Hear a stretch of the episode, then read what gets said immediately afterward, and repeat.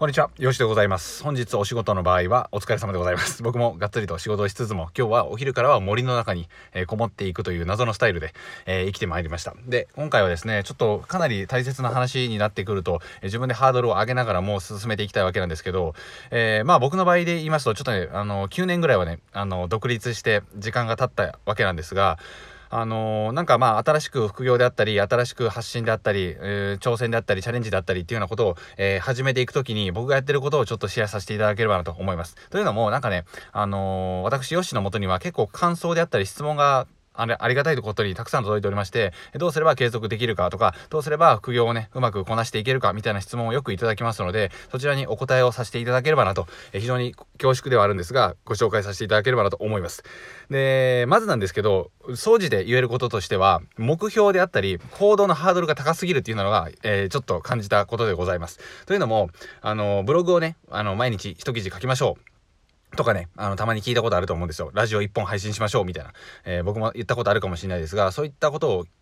目標にされてる方って多いんですけど、えー、そんなにね、目標って高くなくていいと思うんですよ。僕だったら、あの、ブログ書くかどうか考えるぐらいのところから始めます。低すぎだろうって感じですけど、本当にね、それぐらいから始めるんですよ。筋トレ行く時も、ジム、あの、ジムで筋トレしようかどうか悩むとかじゃなくて、え筋トレの YouTuber の動画を見るかどうか悩むぐらいの、えー、激下げするんですよね、ハードルを。もう激下げします。それぐらいだったらできるかな？じゃなくて、これはもうどんだけレベルの低いよしでもできるだろうみたいの、みたいなところで考えるんですよ。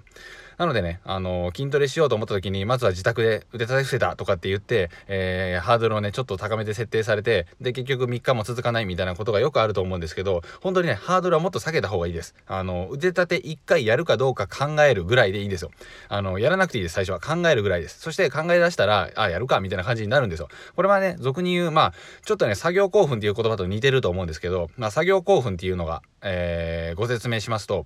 まあ、要は、本とかね、読もうとした時に、だるいなって思う時あるじゃないですか。僕はないんですけど、まあまあ、あるかもしんないです。あの、酔っ払ってる時とかね、まあ酔っ払ってる時は本読まないか。まあまあ、そんな感じの時に、あの、なんかでやろうと思った時に、体が動かないという風な感じになった時に、本だったら1行とか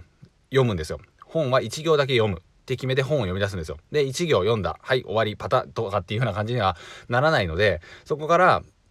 2行3行っていうような感じで読み進めていきますよね。こんな感じでハードルを激下げすることによって、次にね、作業興奮っていうような状態に陥っていくんですよね、人間は。つまり、その後、2ページ、3ページ、4ページっていうような感じで進めていけますし、それをうまく使っていけば、簡単に、あれ？もう気づいたら10ページも読んでるみたいな感じになるんですよ。でもこれを最初から、よし、10ページ読むぞとかってなると、ハードルが上がってるので、うーん、めんどくさいなってなって結局読まないっていうような感じになるので、最初はハードルを激下げする。ハードルを激下げするっていうのが大切です。激下げなんてあんま聞いたことないかもしれないですが、本当にね、これぐらい下げることが重要なんですよ。僕は最初腕立て伏せをやっていたんですけども、うんその前には YouTuber の動画を見るかどうかで悩むっていう風なフェーズがありました。どんなフェーズやねんって感じですが、そういったところを抜けていって、じゃあ毎日のように見るようになりますよね。あの、YouTube 動画だったら見れるから。で、腕立て伏せを始めるっていうような感じなんですよ。で、実際腕立て伏せを始めるのが辛いのであれば、膝立て伏せというのがあります。え膝を立てて腕立て伏せをやるやつですね。特に女性とか、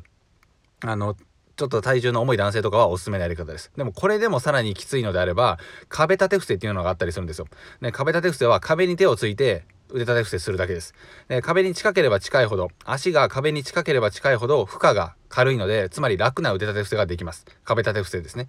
で、どんどんどんどん足を離していったら、手にね、乗る体重が増えてくるので、しんどくなっていくという風な感じで、もうね、もっともっと小さくハードルを設定した方がいいと僕は感じています。それをすることによって、あ、できんじゃんみたいな感じになるんですよね。あれ気づいたら本10ページ読んでたみたいな。え、やれば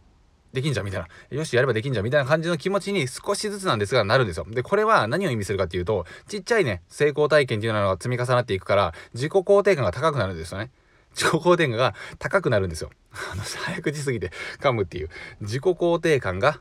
高くなってまいります。というふうな感じなので、是非ね、あの、ハードルをでかくしすぎて、あ、できないなとか、めんどくさいな、結局やらんじゃんみたいな感じになってしまうともったいないので、是非ね、ハードルを激下げするっていうような感じで、今日はあのー、キーワードとして、激下げを覚えていただければと思います。まあ、覚えなくていいんですけど、ちょっと何かね、あのー、なかなか腰が重かったりだとか、自分の意図するような行動ができない時っていうのは、ハードルが高いっていうようなのが考えられます。で自分のコンディションが良くなかったとしてもハードルをね激下げすればやはりねそれは超えていけますしそれを超えた時にあしんどくてもようやってんなと